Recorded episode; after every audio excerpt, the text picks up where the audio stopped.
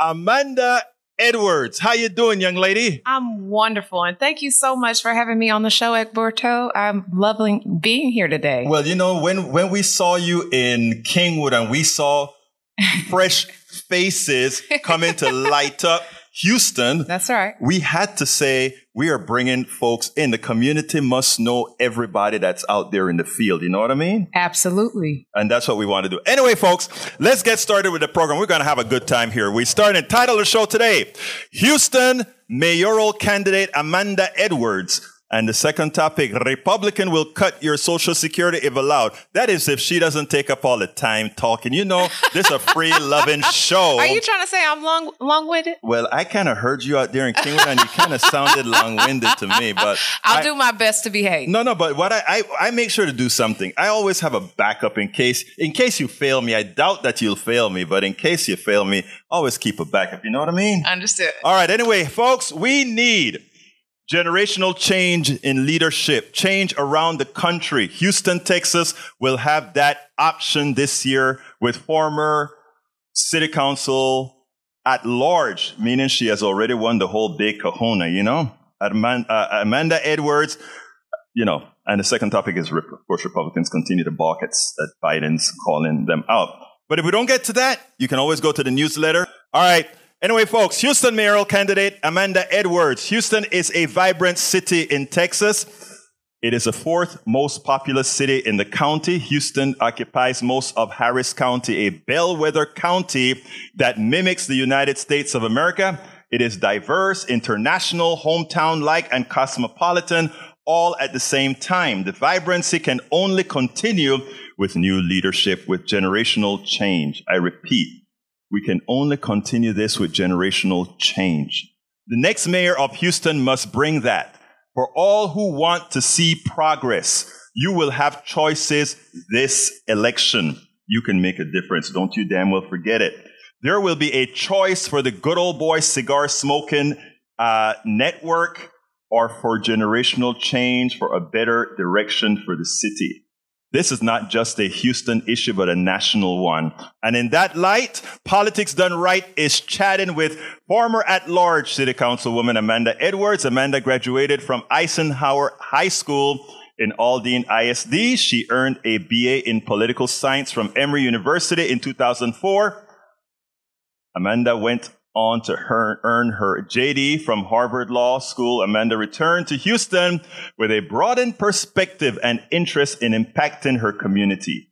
Amanda practiced law for years as a municipal finance lawyer where she solved complex issues relating to tax exempt bond financing, public private partnerships, and nonprofit organizations. All that sounds important, and it is if you want to be mayor of a city, right? That's right. She has practiced law at both Vinson and Elkins LLP and Bracewell LLP. Miss Edwards will discuss when what she intends to bring to Houston, Texas.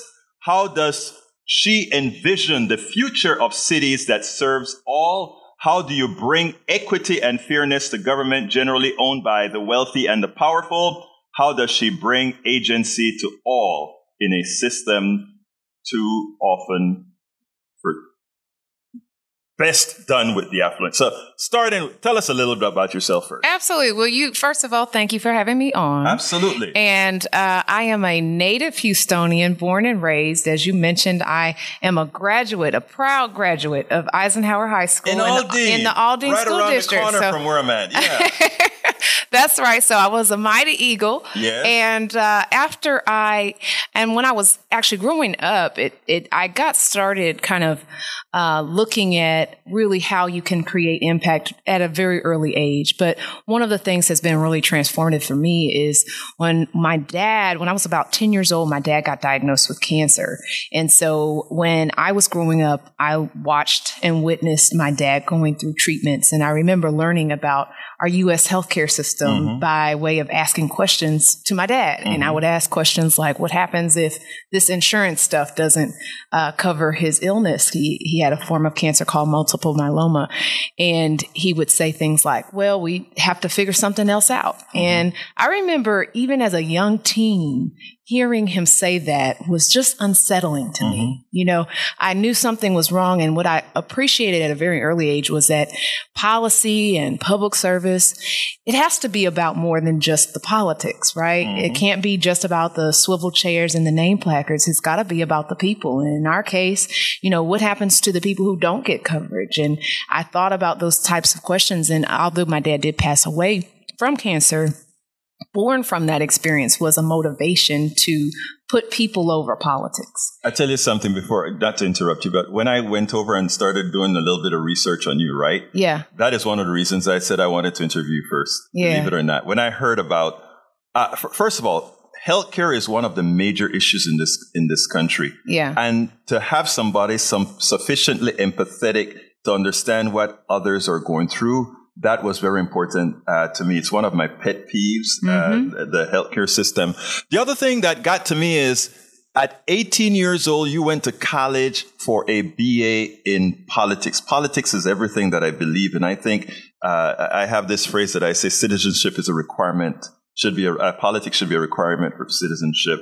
And that you went and got a BA in political science at a, that early an age says much. Mm-hmm. Yeah. And so after I graduated, I went to Emory uh, in Atlanta and I got a chance to work in community based organizations while I was a student. And so um, got my hands on a lot of that yeah. understanding that you don't impose on communities when you're talking about change. You've got to work alongside them. And so that was a really great experience for me. Um, and then had the opportunity to work in Washington. Mm-hmm. Um, as a, in my youth, I worked for Congresswoman Jackson Lee. Mm-hmm. And so was running around the hill all over, all over the town and, and learning a lot. And finally went to Harvard for law school. And it was there where I had the opportunity to work for then Professor Elizabeth Warren. Yes. At, at that time, That's she one was of my Professor heroes. Warren. Yeah. yeah, yeah. So had some really great experiences there, but um, ultimately came back down to the South when Katrina happened. Mm-hmm. Uh, I watched it on TV like most people did, but I decided that I would move down to New Orleans, and so I. That was surprising. Yeah. I, when I read that in your bio, I'm like, okay, this woman is here in Houston.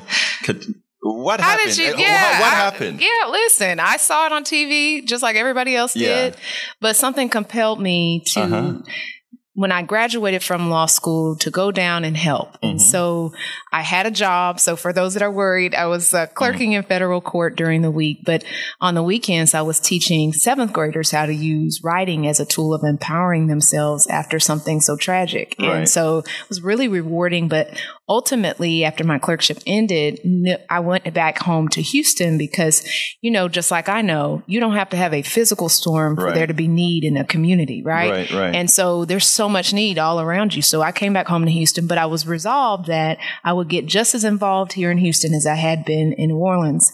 And in doing so, I got synced up with groups like Project Row Houses. Mm-hmm. I was the board chair there for a number of years. And also in my practice, my legal practice, got a chance to do a lot of work around building communities like schools and hospitals and just helping to facilitate uh, all that you see in a community just from the built environment. So you mean you're a real community organizer? Is that what you're trying to tell me? I'm not. I didn't say I'm a community organizer, well, but I'm gonna say I'm a servant. I'm a community servant leader. How's that sound? Uh, that's servant leader. I, I, I, like that's a political answer. that's a political. I didn't say politician yeah, though. Okay. I didn't say that. So yeah, and, and got my hands. You know, again, mm-hmm. that's how long term sustained change comes from working alongside the residents and amplifying the concerns that they experiencing, but also having them owning those solutions. And so you've got to forge a partnership, and that's what we did.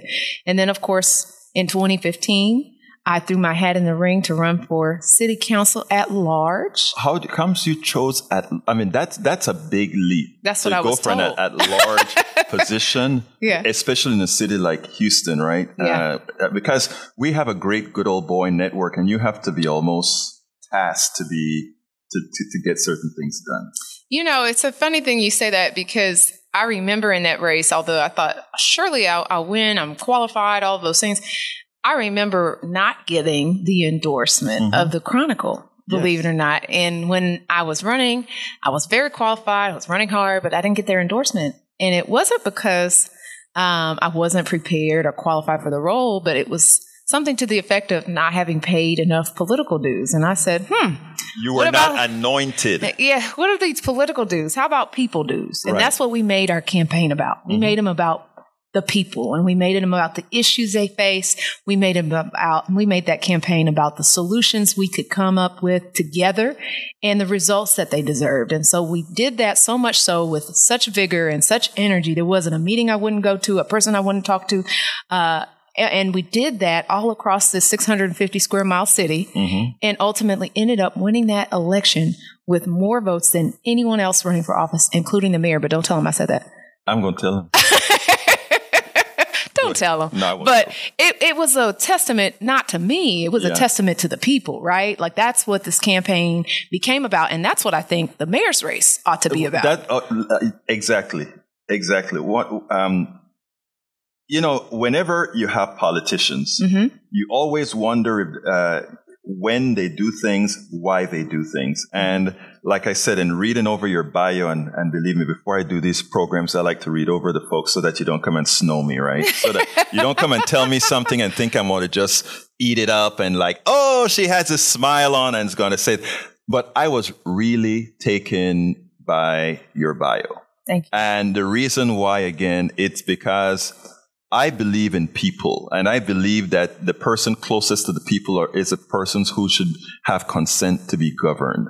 And I don't think we have that in Houston right now. In as much as I think we have a good mayor and, and competent council members, I still think we are too far away from the people. And in what I've read about you so far and what I've seen you doing, I've seen that you always kept yourself close to being around people. Even when you, even when you came out in Kingwood, I watch, I watch what, how politicians dangle around people. I do a lot of watching. I do a lot of listening. I watch how politicians dangle around people. And I was really impressed with the way you actually address the different folks, not only the clubs, but just folks on the outside. And I think that is commendable. Thank you. And I mean, truth be told, you know, a lot of the times we get it really messed up in politics and we think that the people who are the bosses are the people who are in the swivel chairs and with the mm-hmm. name placards. And the truth be the truth of this is the real bosses are the community. Right. You are the people to whom I should be accountable. One person, And- one vote. Right, exactly. And so if we treat our public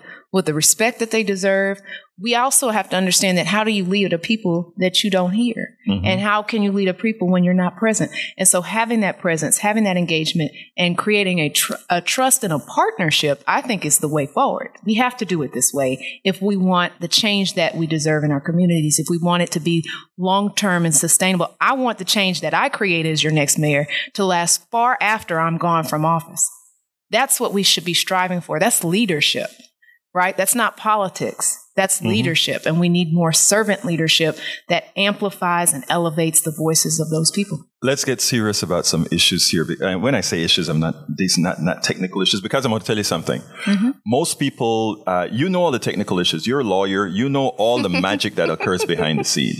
But most Americans don't. Most Houstonians don't, and most Houstonians never will. The only thing that they're going to see are things that materially affect them.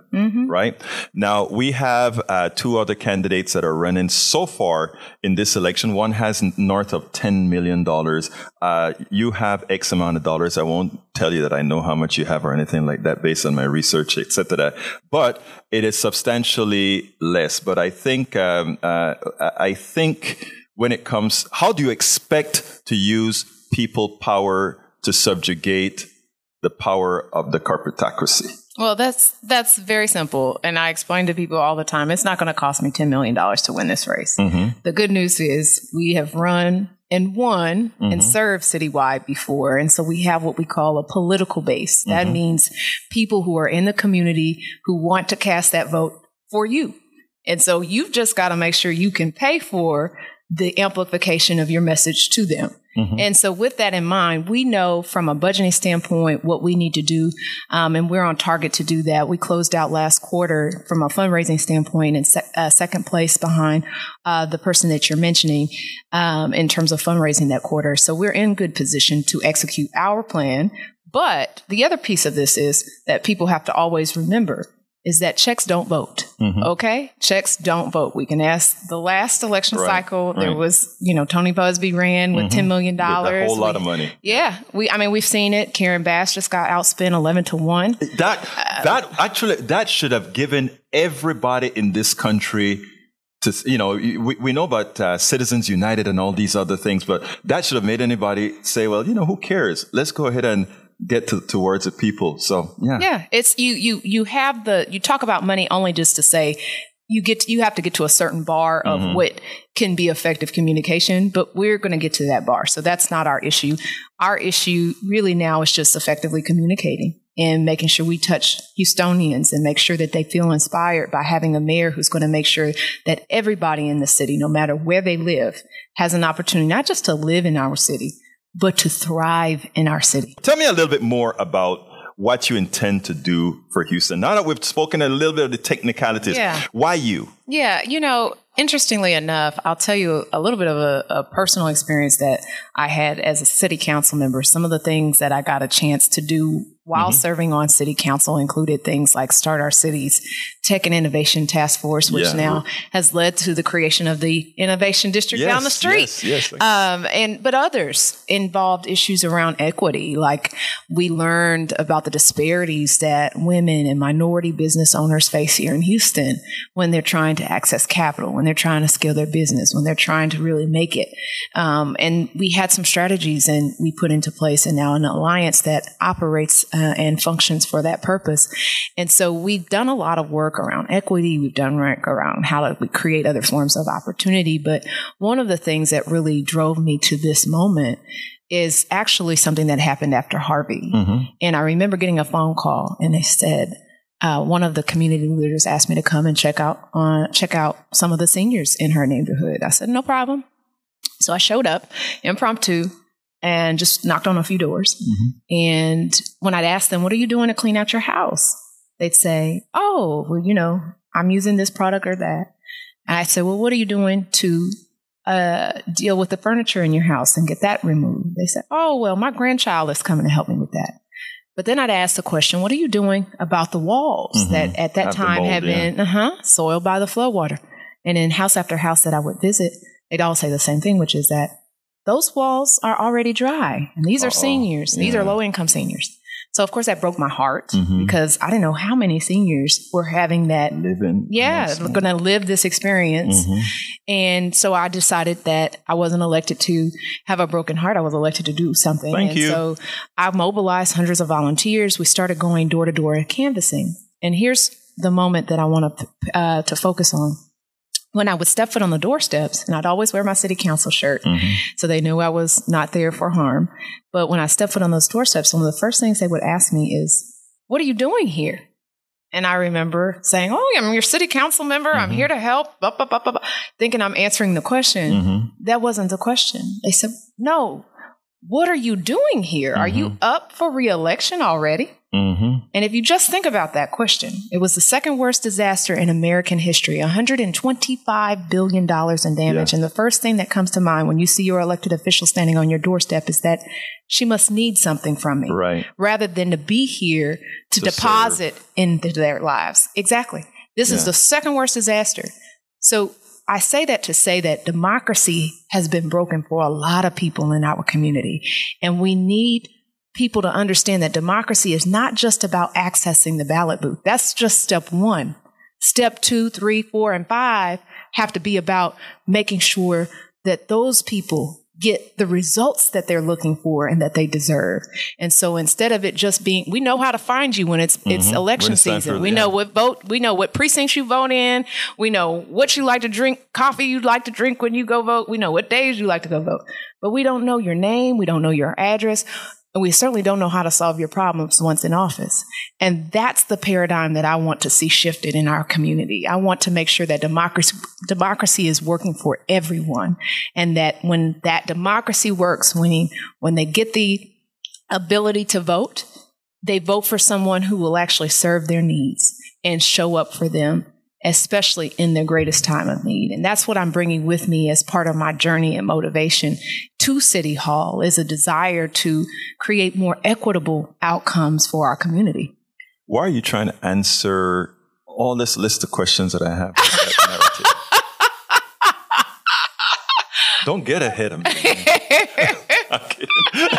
but but no, but here's the thing. Yeah. When I when people call, I get a I get my calls in. I do a whole lot of blogging and I get a lot of the the response in and we've taught people that government government is something else, right? Mm-hmm. The government is no good. The government doesn't come through for you. The gov- and and they always forget the reality is if I'm saying government is bad, I'm saying I am bad because government, theoretically speaking, is we the people. So you're the, you should be the instantiation of those you represent, which mm-hmm. as it turns out, you're telling me that based on the, per, your past performance as a legis, not a legislator, well, kind of a legislature, that, that, that your past performance, that, that is the kind of thing you believe government is supposed to be.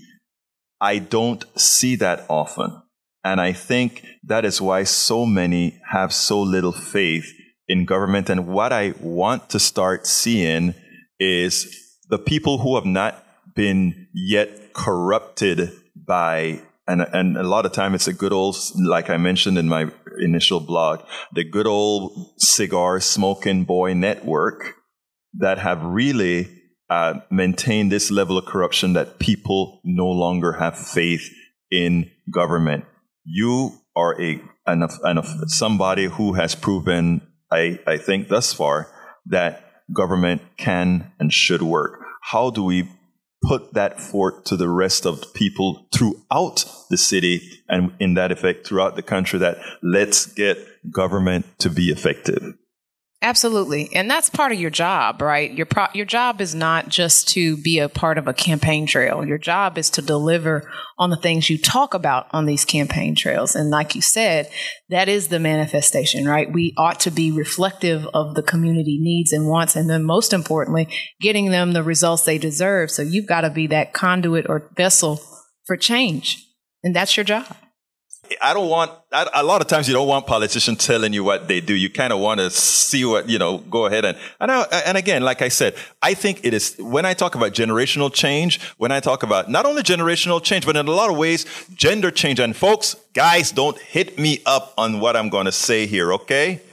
But I'm going to tell you something. We've been doing it a long time. And there's a cert, there's a certain dynamic that I've noticed throughout the world, not only in the United States, but the way we handle COVID, the way we handle a lot of issues going forward, we need a change. Merkel, Duan, all these, uh, Finland, New Zealand, all these countries have been doing great. Just heed me, it's time. Miss Edwards, uh, continuing with the discussion. Um, so, as I mentioned before, it is very hard in these times mm-hmm. to really get people to have faith again. Mm-hmm. We're going to need people that are that speak in your words, speaking th- that kind of message to get faith back into people. By God, I'm trying like hell to tell folks government is you. You haven't been a government official and showing what you could do in community. I think it's a good start. What else can you do? Absolutely. Well, you know, one thing that I think is important when I say creating a Houston for everybody to be able to thrive in, it's it's important to make sure that you meet people's basic needs, right? So we've got issues around crime that people are concerned about, right? And so when I talk about that issue, I often talk about something called community policing. Mm-hmm. And you say, well, what's that? Well, that came from uh, when Mayor Brown was Chief Brown in Atlanta. And exactly. And it's a model whereby you serve and protect everyone, mm-hmm. but on a neighborhood basis. Mm-hmm. And so that means you have police presence, law enforcement presence, in communities. It serves a preventative focus if, uh, it, it, it, helps to prevent crime, but it also helps to create and conjure up more trust. Mm-hmm. You say, well, why do you care about trust? Well, that's part of how you solve tri- crime mm-hmm. is collaborating with the community. If I don't trust you and every time you come in my neighborhood, you're antagonistic or I look like a culprit to you, that's not going to be the workings of a good trusting relationship, mm-hmm. right? And so we've got to have all of our neighborhoods, no matter what part of town you live in, feel protected and served. There's got to be an emphasis on prevention.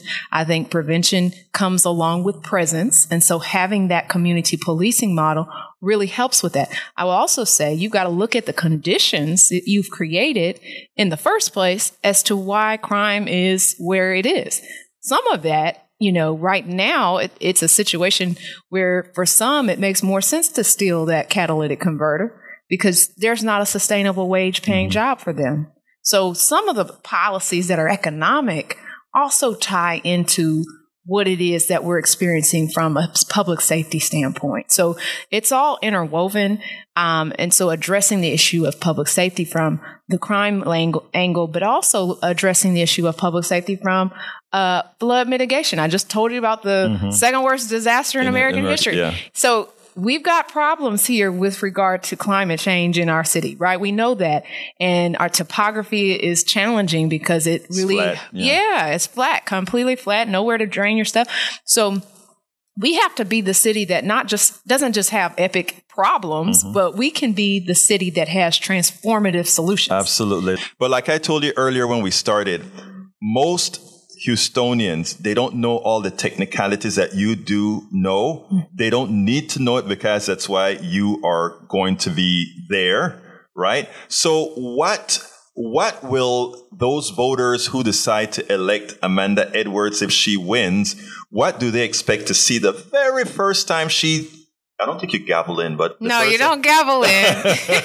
I don't think you gavel in, but what is it that they can expect from Amanda as soon as she starts? You know, one of the things that I, I call it, you know, sometimes you just got to focus on some of the meat and potatoes people are facing. So I mentioned to you already the issue of crime. Mm-hmm. Um, a lot of what I seek to do is to make sure that we have safe, well connected, uh, communities that have access to infrastructure like sidewalks, have safe streets to drive on, connection to uh, mobility. And so, in order to get to these types of neighborhoods that are all well regarded mm-hmm. and well resourced, we've also got to deal with a big crisis that's going to be on our hands, and that is a financial crisis. Mm-hmm. Uh, when I get into office, there's going to be a few hundred million dollars sure. worth of a crisis. Mm-hmm. And so not having that be a time of panic, but instead letting that become an opportunity to fix the excuses, right? Because a lot of what people say, oh, we can't fix this because mm-hmm. we don't have the money. We can't go there because we don't have the money. Remove that excuse and fix it so that people can then begin to realize the outcomes they want to see. So we can then hire more police to do the police the community policing that I described. Mm-hmm. You you know, with that model, that's where someone really knows the difference, for example, between Miss Johnson's grandson and somebody who's come to do Miss Johnson harm, harm. Yeah, because absolutely. they've been present and yeah. they know and they know who's who and they know what's not and are able to have discernment there and can prevent crime in that way. So I think the safety piece is going to be critical and first and foremost, in addition to dealing with the finances. But I also will get into making sure we're creating opportunities to connect people uh, across our city from a mobility standpoint, because that's a huge challenge for us. Amanda Edwards, former uh, at large city council. It's been my pleasure to have you here on KPFT 90.1 FM on Politics Done Right, of course. And um, I think you've enlightened quite a few people with what you would do if you became mayor. I also think you're showing them what a a, poli- a what a politician's devoted to community should look like. So please give me your closing statements. Absolutely. Well, first, thank you for having me on and extending your platform to educate voters about this upcoming election, which a lot of people don't know about. Mm-hmm. It's, it's going to be the first time in eight years where we'll have an open seat for mayor, and you're going to see a lot of movement in this race. And so it's really important that we uh, take this decision very seriously. I happen to believe that this city is at a crossroads, and we've got a decision to make, and that is we can choose to go backward, but I think your listeners and I think Houstonians in general will not make that choice and instead choose to move forward in a way that is bold and innovative, but most importantly, is equitable and creates opportunity for everybody in our community to have an opportunity to thrive. And so I'm running to be the next mayor of Houston to ensure just that. And I'm looking forward to the opportunity to earn the support of your listeners. Amanda Edwards, mayoral candidate for Houston, Texas. Spend a lot of time deconstructing the news, trying to trying to parse it into a form that everybody can understand. We try to find those little nitpicks where uh, it goes, it flies above the fray, etc.